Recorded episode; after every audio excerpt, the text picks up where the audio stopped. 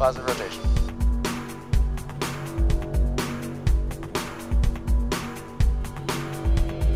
Ignition. You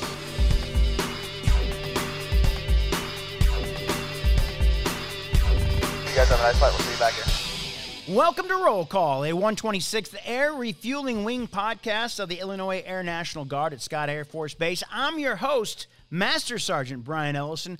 The Roll Call podcast focused on people, mission, and community. Thanks for listening. It's been a while. Coming up, my conversation with author and recruiter, Staff Sergeant Tawan Williams. He's one of the newest members to the recruiting team. I have been gone for quite a while. It feels like I've been at uh, Joint Force Headquarters in Springfield working with the state's partnership program. I was helping the state get ready for a reunion between the Illinois Army Guard and uh, their uh, Polish Land Force counterparts. The uh, two fought side by side during Operation Iraqi Freedom and Operation Enduring Freedom in Afghanistan. Illinois was one of the first states to embed with their uh, state partner, and it was the largest commitment of soldiers to their state partners. Some of the Illinois troops uh, that were uh, embedded with the task force, uh, with uh, Task Force White Eagle, reunited with their Polish counterparts in Warsaw to begin with, then uh, went on a whirlwind three-day tour of Poland. I was a uh, part of that, and uh, we were coming and going, but we learned a lot. We met with uh, several Polish Army units. I was, uh, like I said, part of one of those groups. I, I hope that the Air Guard can put together a trip like this. It was just, I, I learned so much about Polish history, including the Warsaw Uprising. They have an amazing museum dedicated to that sixty-three day battle that happened towards the end of World War Two. And just uh, the month before that, I went with uh, the wing to Poland for our aviation detachment rotation at Powidz. The one twenty-sixth flew daily missions refueling the uh, Polish Air Force's F sixteens. The wing also did the first hot refueling of a K C one thirty-five in Eastern Europe. If you get the chance to go over to Poland with the wing or for our uh, other state partnership uh, opportunities, it's just a great way to, to see the bigger picture of our mission and to experience uh, Poland. The one twenty-sixth Air Refueling Wing is uh, on Air Force Connect. It's an app that uh, the Air Force has put out. You can find it anywhere you download your apps. Once it uh, opens up, go to the uh, bottom right, click on the star. It will take you to the Add More section, and just search for the one twenty-sixth app. It shows all the Air Force units. It just uh, luckily, we're one twenty-sixth, so we're near the top of uh, the list. Tap the plus sign to the right, and, uh, and you're in. You'll find uh, wing information, schedules, news, and the proverbial more.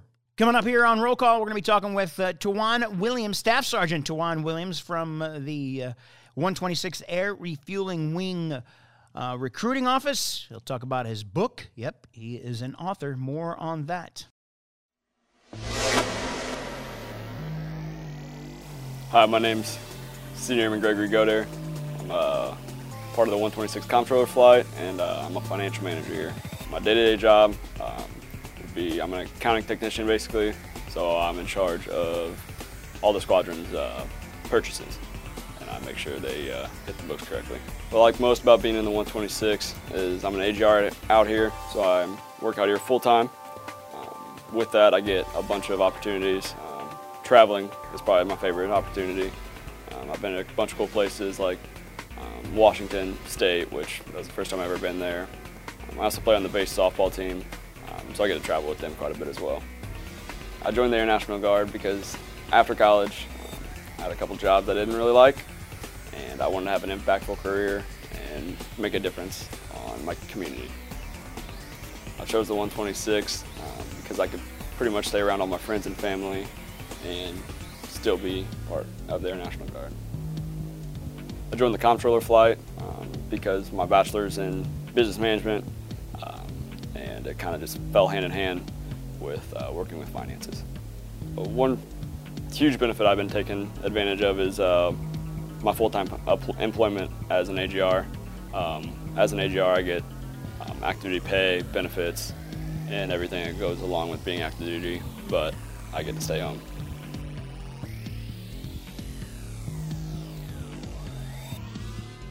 Hi, we are the one twenty-sixth recruiting team. I'm Master Sergeant Heather Wildy, recruiting flight chief. I'm Technical Sergeant Richard Olson, production recruiter. To learn more about career training with the one twenty-six, give us a call at six one eight, two two two, five seven zero one. But, but wait, wait, there's, there's more. more. Give us a call in the next five minutes and you could qualify for four years of free college tuition.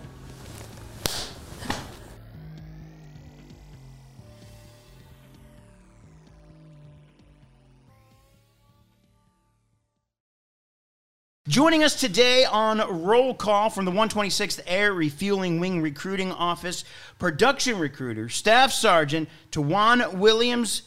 Thank you for coming in today. I appreciate it. It's been a, it's been a while since I've had anybody, uh, since we've had a podcast. Yeah, it's my pleasure. We have to also say yeah. that uh, you're an author.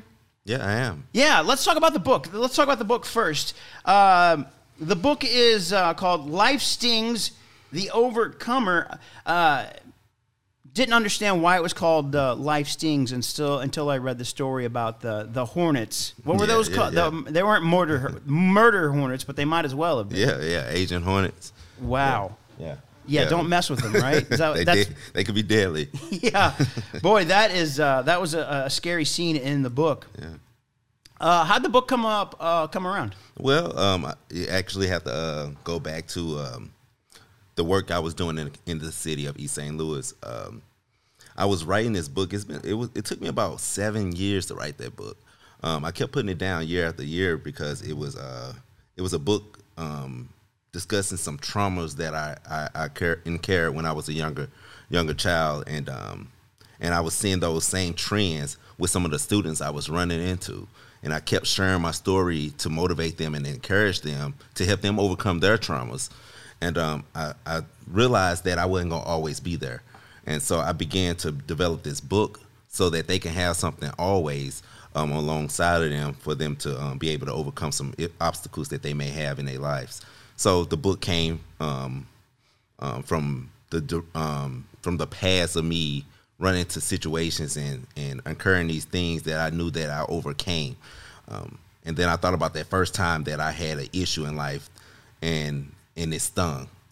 and it stung. It certainly stung. Yeah. I mean, well, you can go back to to the to the foot incident yeah. as well. yeah, yeah, yeah, yeah. You, uh, I gotta say, uh, you were a firebug, and uh, I, I thought I liked fire when I was a kid. Boy, you really liked fire. I did. I, I mean, luckily. Can I say nothing major happened? Right? I mean, can we say nothing? I mean. Everybody lived. Everybody lived. How about that? And if you want to find out more, uh, we're here with uh, Staff Sergeant Tawan Williams. His book is Life Stings, The Overcomer. How did the how did the the, the people that you, the kids, right? You mentor mm-hmm. kids in uh, East Saint Louis. How did uh, they respond to that book? Oh man, that that book um, was a major shift for them because not only they was able to not only able to. grab a hold to a book and be able to read. Most of them read it in a matter of that day I gave it to them. Um, they was giving it to, they, actually it was the parents that um, gravitated towards the book because they realized the um, the change in the kids over the years of me working with them.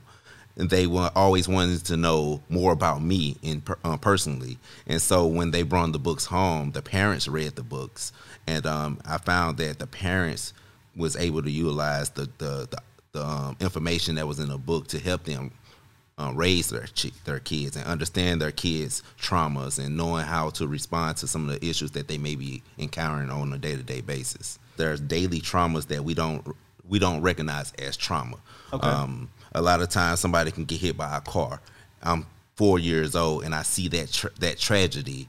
That thing would be with me for the entire life of my time, um, of me exist, existing. Or if I, I see a parent, my parents get into an argument and someone stumbled over, whether they got hit or not, now it's in my head that my parents get in physical fights.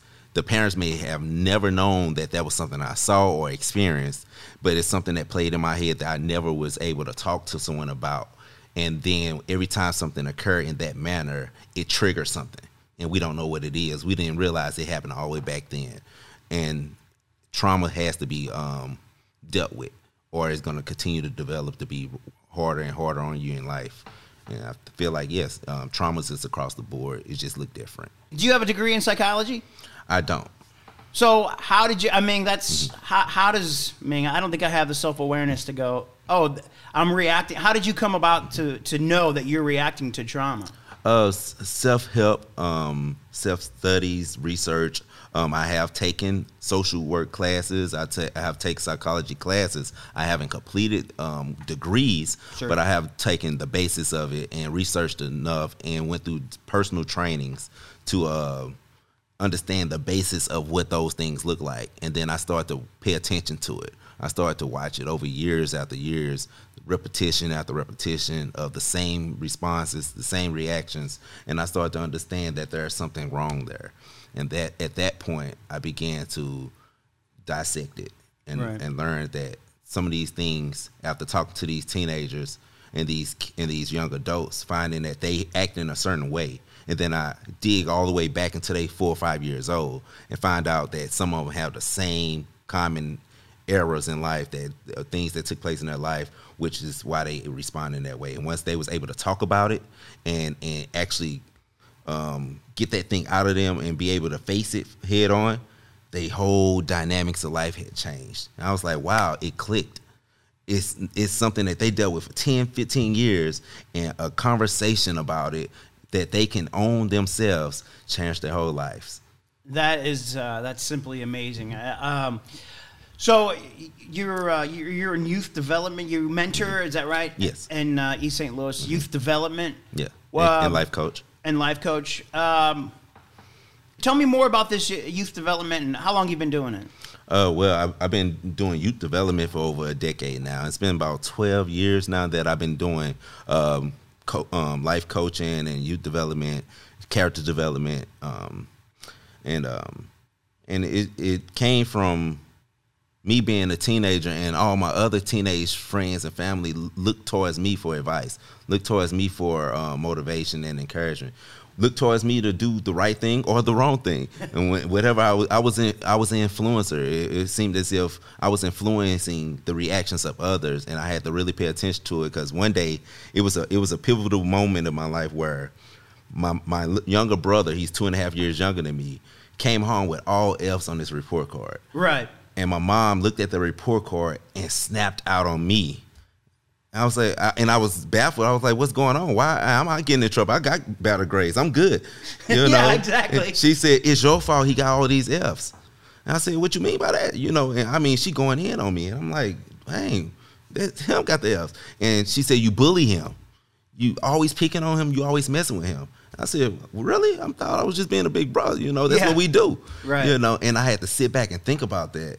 And I was wondering why he was so angry all the time at school, fighting all the time, didn't want to listen to the teachers. And it was it was it was nobody but his older brother that he wanted to look up to, that he wanted to respect. And I'm turning around, taking advantage of that and bullying him. And at that moment, I realized that my influence means a lot and it affects a lot of people. Right, and, and that's uh, something you talk about mm-hmm. in in the book, mm-hmm. is uh, that scene with your your mom and, and realizing mm-hmm. what what did you change? Uh, did you change like right then and there, and just it just clicked in your head that like, mm-hmm. hey, I just need to treat my brother better. Mm-hmm. And well, if you knew my mom, you know that if she say do something, you better you better get it done quick. You better better move fast. But at the same time, I, I was always a person who um have had a good heart. It was it was never my intentions to hurt or harm anybody. And so when that came to my reality, I began to work on it and try to work it out and figure it out. And um, I think the, the shift changed on both ends is when I decided to move with my dad. And um, and I ended up uh, turning my life over to Christ and trying to, trying to do right and be this positive person. And then my younger brother came over, and he assumed that I was that same guy. And um And I was trying to get him to do something because someone, it was a family member, passed away, whatever. And so everybody was at the house, and he was acting out. And I was like, hey, bro, hey, let's chill out with that. And we went to the room, and, and I was trying to talk to him. He, he hit me like three, four times in the face. Dang. I'm like, yo, I ain't trying to fight you, bro. I love you. You done? And I said, all right, well, just get out my room. And from there, we became the closest ever because he realized that I wasn't attacking him anymore. I was only there to support and help him. And um, I believe that's when we became the best brothers ever. So how did you get started in uh, youth development? What what brought you to uh, that? Well, I, I had the I was looking for um, a, a second job, and I ended up working for the Y M C A. Um, they had um, after school program um, called twenty-first century, and that's when I officially started doing um, youth development, because um, they they did the after school with the students. They come and do arts and crafts, sports, and homework, and you know it was to help them to get extra school time to, you know, spend spend in a safe environment. And so I did that. And then, um, but I couldn't take care of my family off that part-time income. And one of my, my actually my director, um, um, he said, "Hey, I know some people called Christian Activity Center in East Saint Louis. I know that's where you're from, and I know that's where your heart is. They have a full-time position doing exactly what you're doing right now." And oh, that, nice. And um, he said, "I introduce you." And so they helped me with my resume and got it over there to the director of the Christian Activity Center. And uh, once I walked in, I got re received with open arms. It was like I already had the job already. And they gave me the program called Pathways. They gave me the program. It's a college access program and career readiness. And I said, it's missing something. Um, so I developed the character development part of it.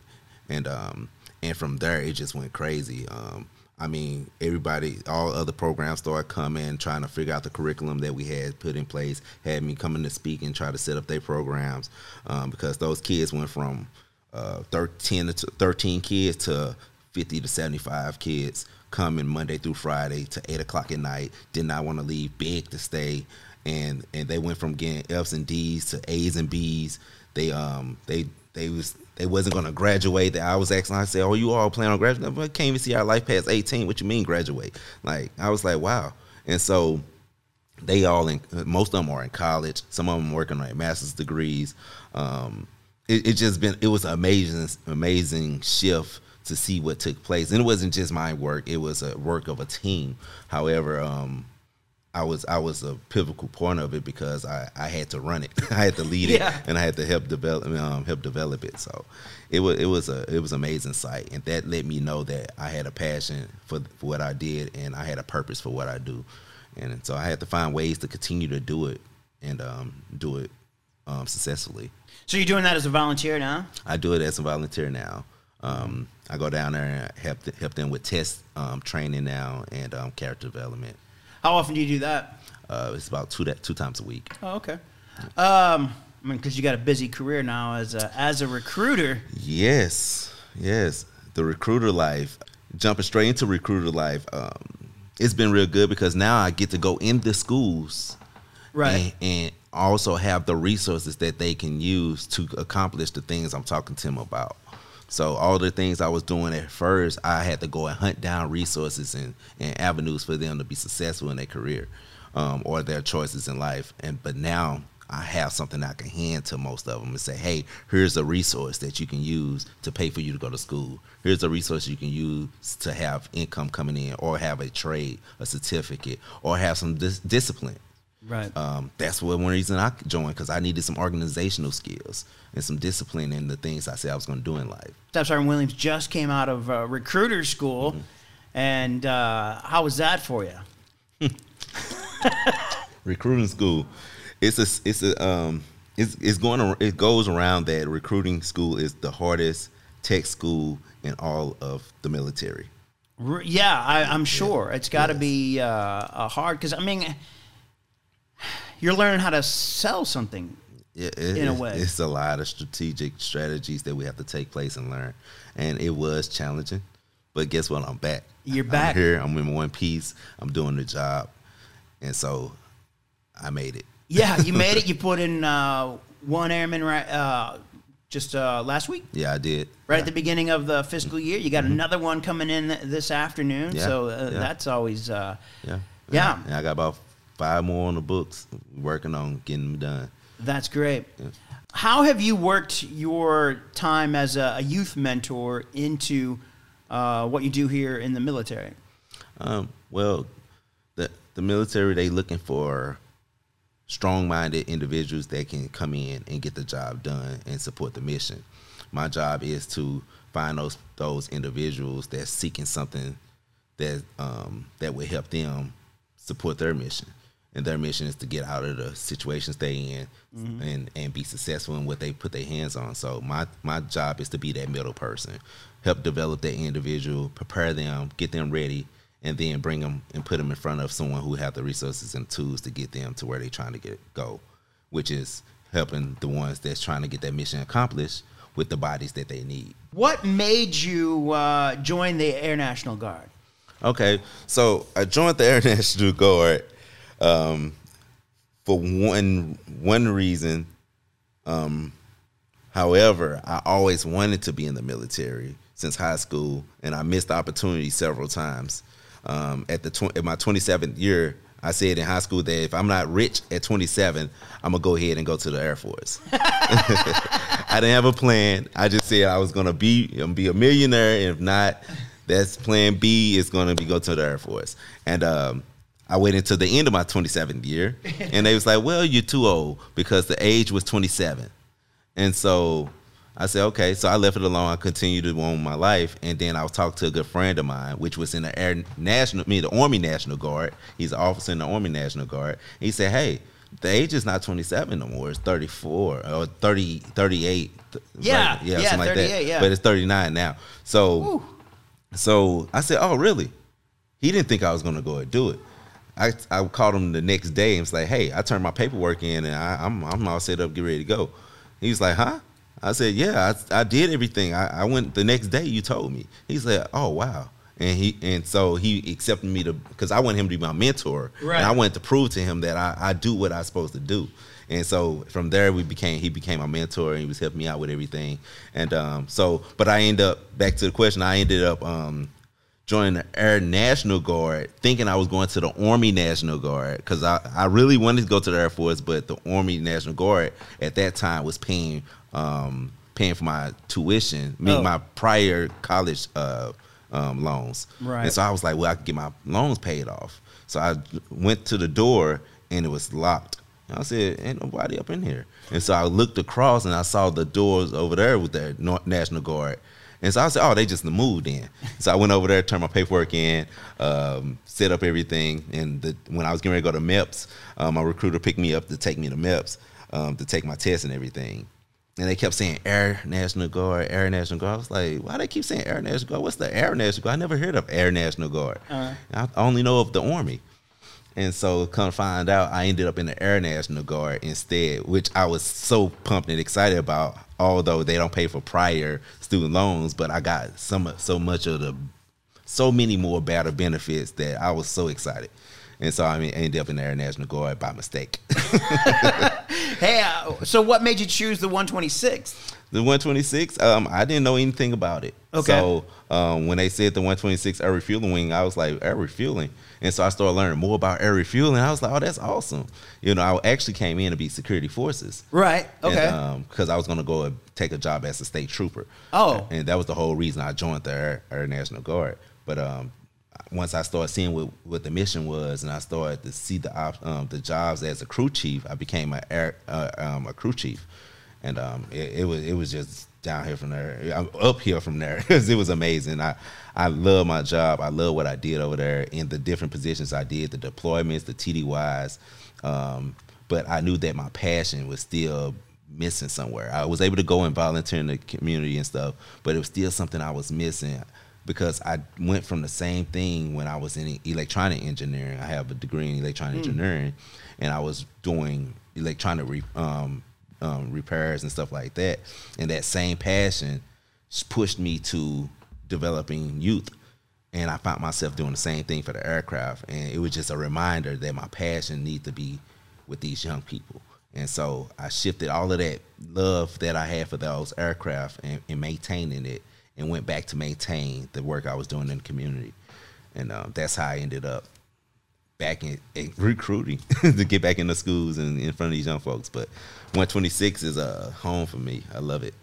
Yeah, I do too. I mean, seventeen years in the Army, and yeah. uh, Army, regular Army, uh, Army Guard. And mm-hmm. I, I, found a, I found a home here in the one twenty-six. And it's nice. It's great. I yeah. love it here.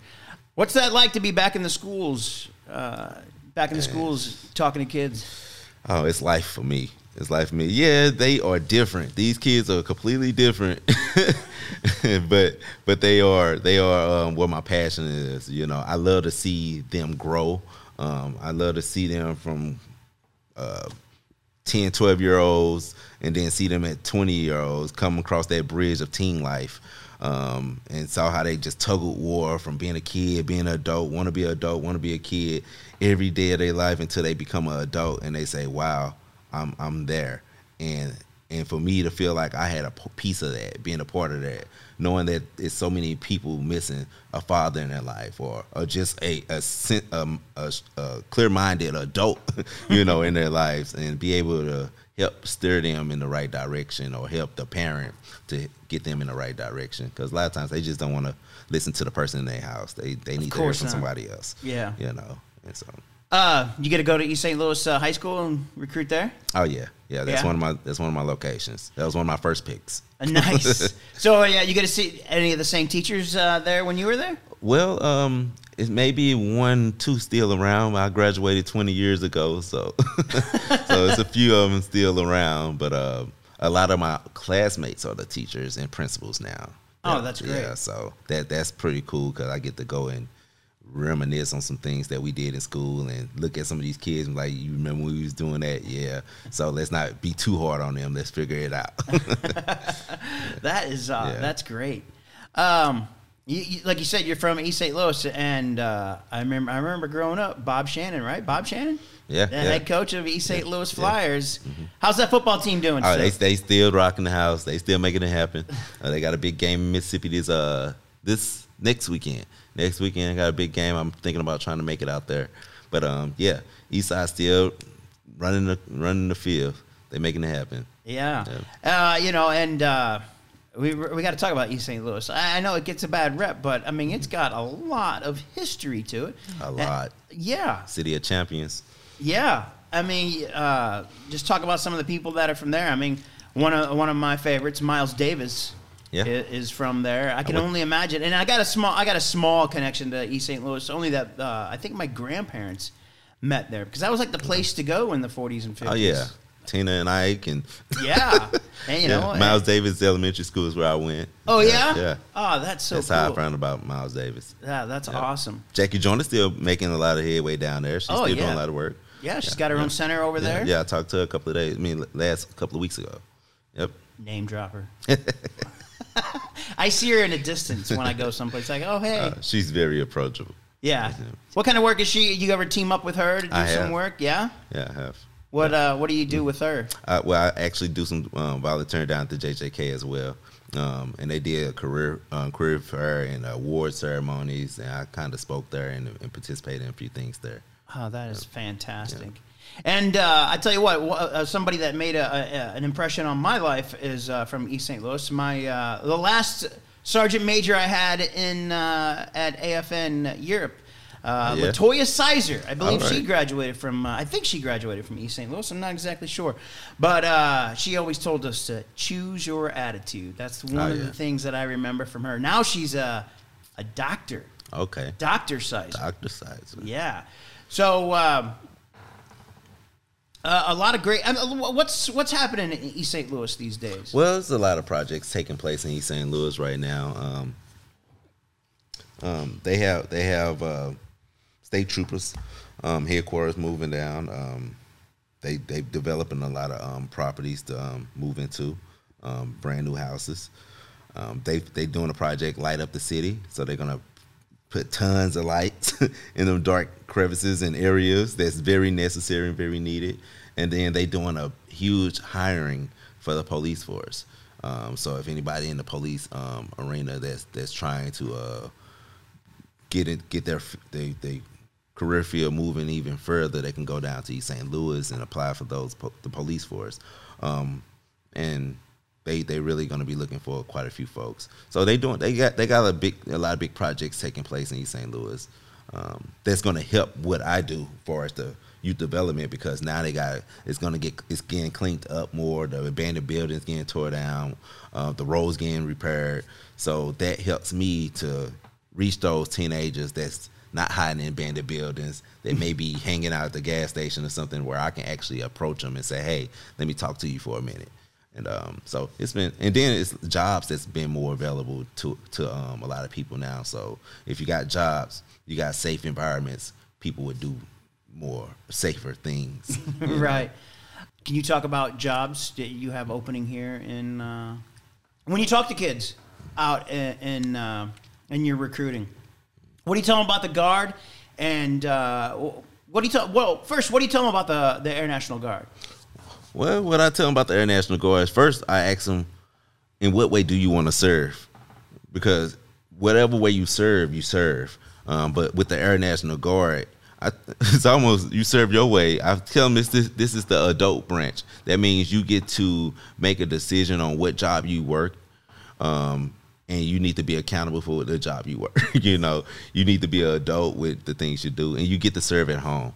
So a lot of people are um, homebound. They want to be home around their families. Um, I know back in East Saint Louis, I know it's a lot going on, but we're very family oriented. We always want to be around our family, no matter if they good or bad. We want to be right. around them. So it's just knowing that you can be close to home and still serve your country. It's a huge, huge benefit. And the education is ridiculously crazy. Like, you can go to school and they will pay you to go to school. Like, not only are you getting your tuition paid, you actually going to be able to buy food other than noodles and pizza. Right? Right? So, I mean, I think uh, the benefit of joining the Guard is uh, is huge because you get to go to school full time and you get to stay stay nearby, the, near, near your home. Right. And not have to worry about A being, lot of kids yeah. interested in, in the Guard? Uh, yeah, I get a, quite a few. Um, a lot of people that Um, afraid of going to the military is because they feel like they're going to get deployed or sent off to another country somewhere right. and not be able to come home ever again. You know, yeah. and that's like the first thing they say, how are you going to send me off? I'm like, no, you get to serve right here at Scott Air Force Base. That's awesome. You know, and they'd be like, oh, really? For real? I said, yeah. And while you serving, you get to go to school full time. You go to school. Right. You ain't got to worry about, okay, I gotta go to go do work. No, you go do your school. We want your education, right. and so they they excited about the fact they get to serve and go get their education and have some money in their pockets while they do it. Any is there like a particular job they they wanna they wanna do, or are they just uh, like I just want to come in? They just want to go to school. That's great. Yeah, yeah. Um, a lot of them think they want to do like uh, infantry and stuff like that, but I'm like, do you really like? Do you really? Yeah. Yeah. Like so, that. so, um, but if the ones that do uh, introduce them to security forces, and um, they find that it's a milder way of doing infantry, um, so they they they really um, they're really excited with the fact that, of the benefits of education um, and being able to stay home while they serve is the two biggest things they can do. That's great. So you were an older guy uh, that joined the military. How old were you when you joined? Yeah, I joined at thirty-four. Holy cow. Yeah, I joined there at thirty-four. There is no way. I don't know if at thirty-four years old I could have uh, put up with that. Uh, it was tough. It was tough. Not only it was it only not only it was tough for me to go and do it, it was tough for my family. Um, married, three children, teenage boy, and two younger daughters. It wasn't it wasn't easy at all. Um Which is why, which is why I ain't tell him I was joining. Until afterwards? I didn't tell him until I got officially in, where they was like, okay, you got you you are going, you passed the test and all that stuff. Um, I think I had to tell, I told my wife I was going to take a test for the Air Force. At that point is when she found out. Um, but I already turned in all my paperwork and everything. So what was uh, what was the, the your family's reaction? Well, reaction was, uh, we can't deal with you being gone. We don't know what to do. Like, what we supposed to do with you being gone for that long? And I, and um, so we took a little time to prep them up and get them prepared. But they understood the benefits that was going to come behind it. Yes, I'm be gone. Yes, no, neither one of us want to be away from each other. However, the benefits that's going to come with the uh, medical benefits and the retirement packages and the stability financially, because I work for non-for-profit. Right. That money comes out of personal people pockets. If when they when uh, when something happened, they're going to stop giving that money. I'm going to stop having a check. Mm-hmm. And that happened a few times before. So me trying to take care of three children and a spouse with part-time income that's sometime coming in, I had to do a lot of hustling. I had to cut a lot of grass, cut a lot of hair, wire houses, put ceiling fans in. I had to do all types of work to make sure that we kept a roof over our head. So me joining the, the Guard at that age was a no-brainer for me. Um, because I saw the stability. I ain't got to. I don't have to worry about their medical situations.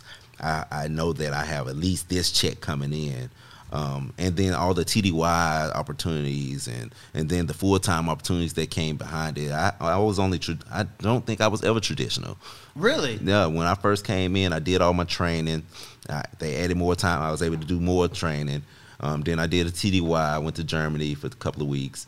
Um, came back, did some more training, and then by the time I was done doing all this training, it was uh, it was an opening for a position that I took a I took a temporary A G R position, and then I deployed, and then I came back for another temporary A G R position. Then I took a permanent A G R position. So never really was traditional. That's got to be uh, just. Uh, it must have been exciting for your wife just to mm-hmm. be able to have know that she's got that stability. Oh too. yeah, oh yeah, they love it. Now we on base. so, oh yeah, yeah. We just recently moved on base, and they love it. They got access to anything they need, and and it's just awesome. You went to you went to basic, and then you went straight on to tech school. Tech school. Mm-hmm. Wow. How long's the tech school for, crew chief? Crew chief, it was about three months. I think oh, that's not months. too bad. Yeah. yeah. So you had um, you had basic training. Um, eight weeks, and then we went went off. It was like a week later, week and a half. My uh, tech school started, so it took about took about seven week, seven months total for the whole process. Right. Uh, tech school, where's that at? Uh, tech school was in um, was it um, Wichita Falls in Texas. Oh, yeah, well, yeah, yeah, I was yeah. at Fort Sill, which is like oh, yeah. forty-five minutes north on forty-four, okay. I think. Yeah. Yeah. Yeah. Well, I found something to do. I went to a rodeo for the first time in my life. It was like, yeah, we're going to go to a rodeo. I said, okay, whatever. What'd you think of it? Uh, it was a good time. Yeah? It was a good time. uh, what's that like, uh, being an older guy uh, in basic training? Is, it, is there uh, some uh, there's some benefits to it? It was some benefits, and it was some hard times because you got to be accountable for the actions of everybody. Right. So if you got an eighteen-year-old knucklehead that's tripping, I got to deal with that too. I got to go and hit the deck, or I got to go and stand over here, or miss this opportunity because they didn't want to act right. So I had to take a lot of leadership, and it was a lot of leadership um, that we took. And it was a it was a few of us that was older, really, the upper twenties and thirties, and so we controlled that whole area, and we was the number one unit group um, out there because we made sure it was our our M T Is and instructors. They didn't even have to do anything. We just used to tell them, go ahead, we got this. Nice. Yeah, that yeah. is fantastic. Uh, do you keep keep track of those guys from uh, basic? Oh yeah, I still got some good friends right now that I communicate with on the regular. Mm-hmm. um, in uh, Georgia, Virginia, New York, uh, Texas. I talked to I talked to quite a few of them. Um, oh. Post been making a visit out there soon. Oh, nice. Yep. Nice. All right, thank you, Staff Sergeant Tawan Williams, uh, production recruiter for the one twenty-sixth Air Refueling Wing. Thanks for coming by. Thanks for sharing uh, uh, your no wisdom. Uh, he is the author of uh, Life Stings, The Overcomer, and uh, literally Life Stings. Yeah. Uh, you'll read about that story in, in the book, and, and a lot of great stories just yeah. about how uh, you uh, overcame and, uh, and just uh, you're a leader in East Saint Louis. Yeah. Yeah, and I like to say, uh, you never know how to nurture the seed unless you know the nature of the of the seed.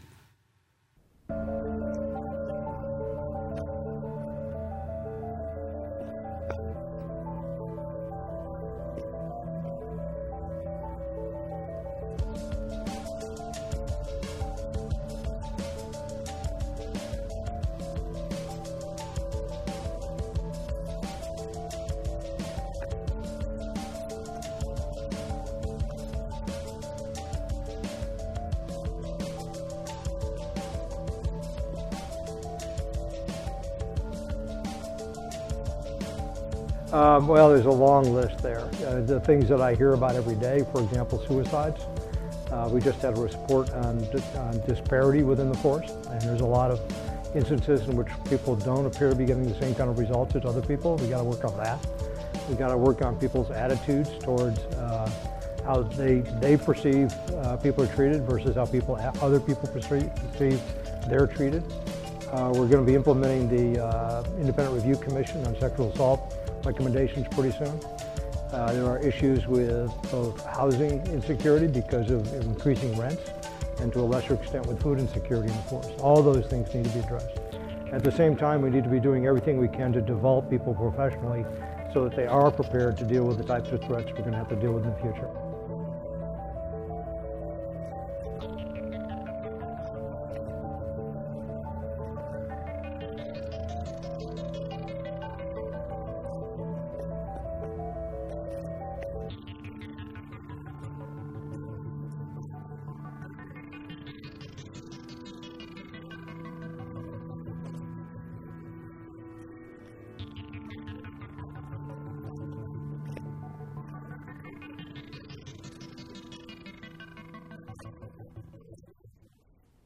If you're having thoughts of suicide or know someone in crisis, call the Military Crisis Line, one eight hundred two seven three TALK. That's one eight hundred two seven three eight two five five. Press one. There is a chat lifeline. Also, you can chat through their website, suicide prevention lifeline dot org. That's suicide prevention lifeline dot org. Another way to get help is the crisis text line. Text HELP, that's H E L P, to eight three eight two five five. The crisis text line, again, text the word HELP, H E L P, to eight three eight two five five. You can find all of our links on Linktree, linktr.ee, one two six A R W. Do you know we have uh, Snapchat? Yep, I just put a story up there, or whatever the kids want to call a Snapchat. Uh, also, I have put uh, stuff on Instagram. Go ahead and check out our Instagram as well. You can find that on our Linktree. That's linktr.ee forward slash 126ARW. If you want to pass along some information, you can email roll call at one two six A R W dot com. pa dot m m dot org at u s dot a f dot mil. If you want to pass along some information, you can email roll call at one two six dot A R W dot p a dot m m dot org at u s dot a f dot mil. Thanks for listening to Roll Call, a one twenty-sixth Air Refueling Wing podcast focused on people, mission, and community. I'm Master Sergeant Brian Ellison. We're good on approach to landing. five hundred stable.